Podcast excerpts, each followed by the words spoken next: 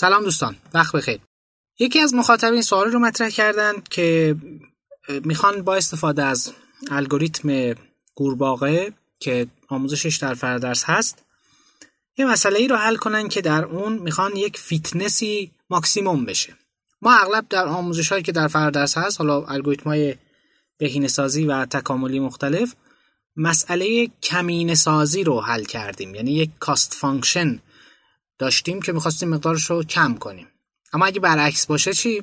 اگه بخوایم یک فیتنسی رو در واقع بهبود بدیم و بیشینه کنیم چی؟ یعنی مسئله maximization باشه. برای اینجور مواقع چند تا راهکار می‌تونه مورد استفاده باشه. یکی اینکه شما همین مثلا اصلا کدش رو دست نزنید یعنی این کد الگوریتم همینجوری باشه. در اون cost function همین fitness function رو تعریف کنید. فقط قرینه فیتنس رو به عنوان خروجی برگردونید.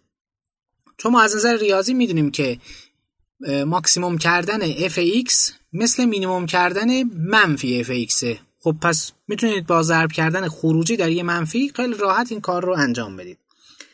یه راه حالا یه ذره سختتر اینه که بیاید کد رو دستکاری کنید. اونجایی که بهتر و بدتر بودن رو داره بررسی می‌کنه که بالاخره رقابت می‌کنن دوتا پاسخ با هم دیگه. اونجا ما گفتیم که هرچی کمتر باشه بهتره. خب باید بگید که هرچی بیشتر باشه بهتره.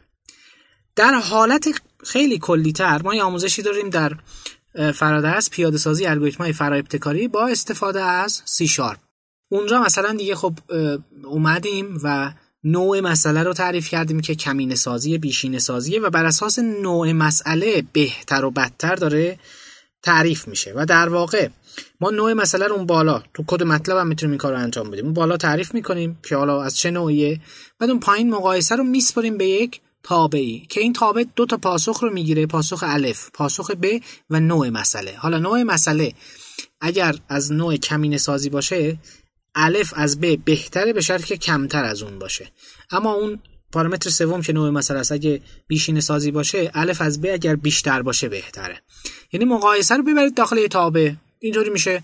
این کار رو انجام داد که خیلی کلیتر هم میشه و در واقع شما دیگه می‌تونید خیلی راحت اون بالا فقط نوع مسئله رو تغییر بدید این عوض میشه. حالا ما این نوع پیاده سازی رو غیر از این بحث سی شارپ جای دیگه ای در فرارس نداشتیم.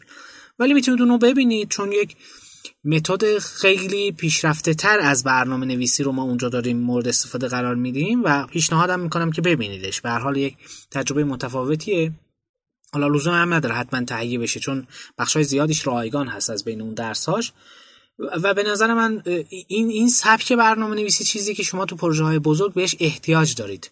به طور خاص دوستانی که حالا تو مقطع دکتری مثلا تحصیل می‌کنن یا مسائل بزرگ رو باش درگیرن یا سالهاست که با مطلب کار می‌کنن یه نیم نگاهی هم به یک زبان برنامه نویسی در واقع compile شده مثل سی شارپ مثل جاوا داشته باشن که الگوش تو همون آموزش داده شده خیلی می‌تونه خوب باشه. به هر حال هدف کلا این بود که حالا بدونیم این روش این هست روش سادهش که با قرینه کردنه. یه ذره روش که بالاخره کار می‌بره و فقط هم مسائل بیشینه سازی رو حل می‌کنه. اینه که جهت اون نامساوی ها رو عوض کنید. روش اصولی و درستش هم اینه که اساسا این مقایسه رو بسپرید به یک تابعی که جزء ورودی های تابع همین نوع مسئله هم باشه.